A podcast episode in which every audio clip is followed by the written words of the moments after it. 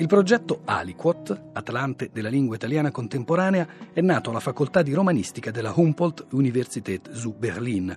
È nato nel 2012 ed è ormai giunto alla quinta inchiesta. Lo scopo di Aliquot è quello di pubblicare carte geografiche linguistiche carte geografiche interattive che rappresentino tutte quelle varietà regionali del lessico, quelle che i linguisti chiamano geosinonimi, che poi finiscono con l'arricchire molto la lingua italiana odierna, la lingua italiana parlata, la lingua italiana per l'appunto colloquiale. Le inchieste avvengono tramite questionari diffusi in rete e proprio in rete si trovano, gratuitamente a disposizione di tutti, i risultati delle varie inchieste svolte. Cristina Faloci ha sentito per noi a proposito di Aliquot Michele Castellarin, che è il curatore del progetto insieme a Fabio Tosques.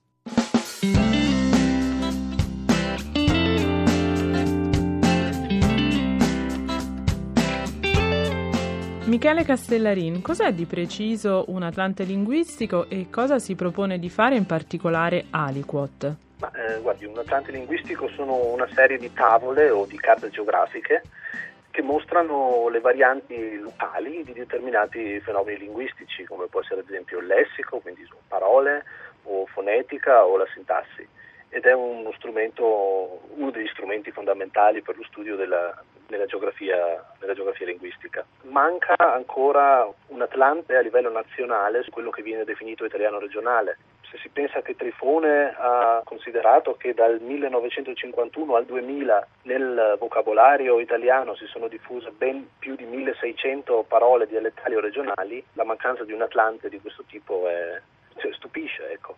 Aliquot si propone di colmare appunto questo vuoto che in realtà eh, già la Treccani ha cominciato a colmare con il, il suo vocabolario nel 2009 eh, in cui compaiono un centinaio di tavole sul, sui geosinonimi dell'italiano. Con quali criteri avete scelto i quesiti per i vostri primi questionari? Il primo criterio è eh, l'interesse personale, eh, quindi molte parole che interessavano a noi eh, in primo luogo sono state inserite nella prima, nella prima inchiesta abbiamo sempre fatto attenzione di eh, prendere in considerazione parole che sono presenti anche nel vocabolario della, della Treccani, perché ehm, questo vocabolario è una solita base e anche una, una, fonte di ispirazione per noi, in quanto con il nostro tipo di inchiesta, che è un'inchiesta in diretta a cui chiunque può partecipare, si pone il problema della, della validità dei dati ottenuti.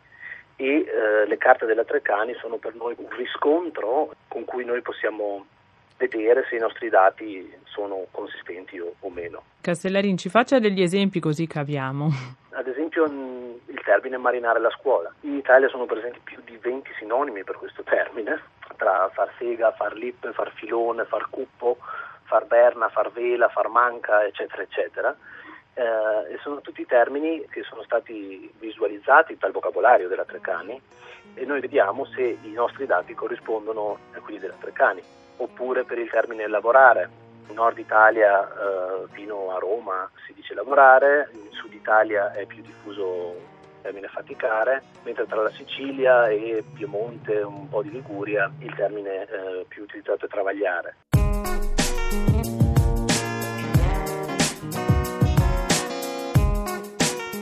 Il milanese è fatto così, tocca tutto ma non toccare noi. La sensibilità che c'era una volta non c'è più, questa città ce l'aveva. Io, io, sono nato qua, i miei genitori sono nati qua. In questa città c'erano le case di ringhiera dove le persone si aiutavano. Con le case di ringhiera non c'era l'ascensore, ma sulle scale incontravi tutto un mondo. C'era una signora, per esempio, che aveva bisogno di qualcosa, usciva sulla balausta e diceva Surapina, c'ha il sale? Sì, che il mandigiò. Due minuti dopo, Surapina, dimentica anche la pasta. Eh? Meschilo va bene? Sì. Rapina, il sugo, ce n'ha? Sì, avere anche il Kugel portigiò.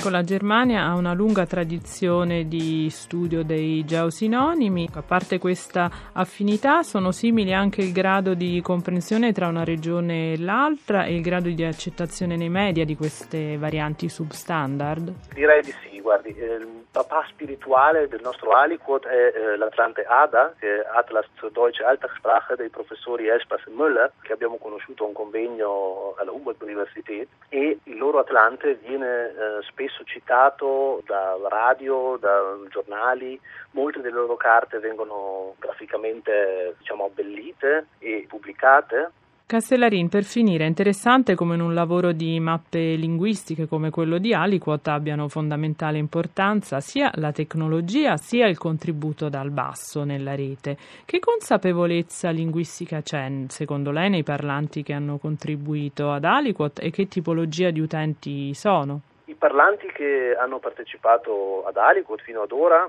mostrano in realtà una notevole consapevolezza linguistica, moltissimi ci propongono nuovi geosinonimi, sono interessati all'argomento e, vorrebbero che studiassimo determinate parole rispetto ad altre o ci avvisano di eh, eventuali imprecisioni che noi abbiamo commesso o se abbiamo utilizzato un geosinonimo che eh, in realtà è o antiquato o più dialettale che eh, appartenente all'italiano regionale e quindi mostrano una, una, notevole sensibilità linguistica e una consapevolezza linguistica. Per quanto riguarda il, diciamo, la tipologia di informante dei nostri questionari, posso dirle che la maggioranza, cioè circa un 48%, è tra i 30 e i 50 anni, indipendentemente dal titolo di studio o di formazione, 35% circa di età inferiore ai 30 e circa un 17% superiore ai 50 anni. Per quanto riguarda la, la divisione degli informanti tra uomini e donne, qui abbiamo un, un leggero sbilanciamento a favore delle donne, il 64% dei nostri informanti sono donne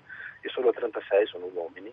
Ecco, la vostra ricerca è potenzialmente infinita, ma quali sono i prossimi quesiti che sottoporrete appunto al vostro bacino di informanti?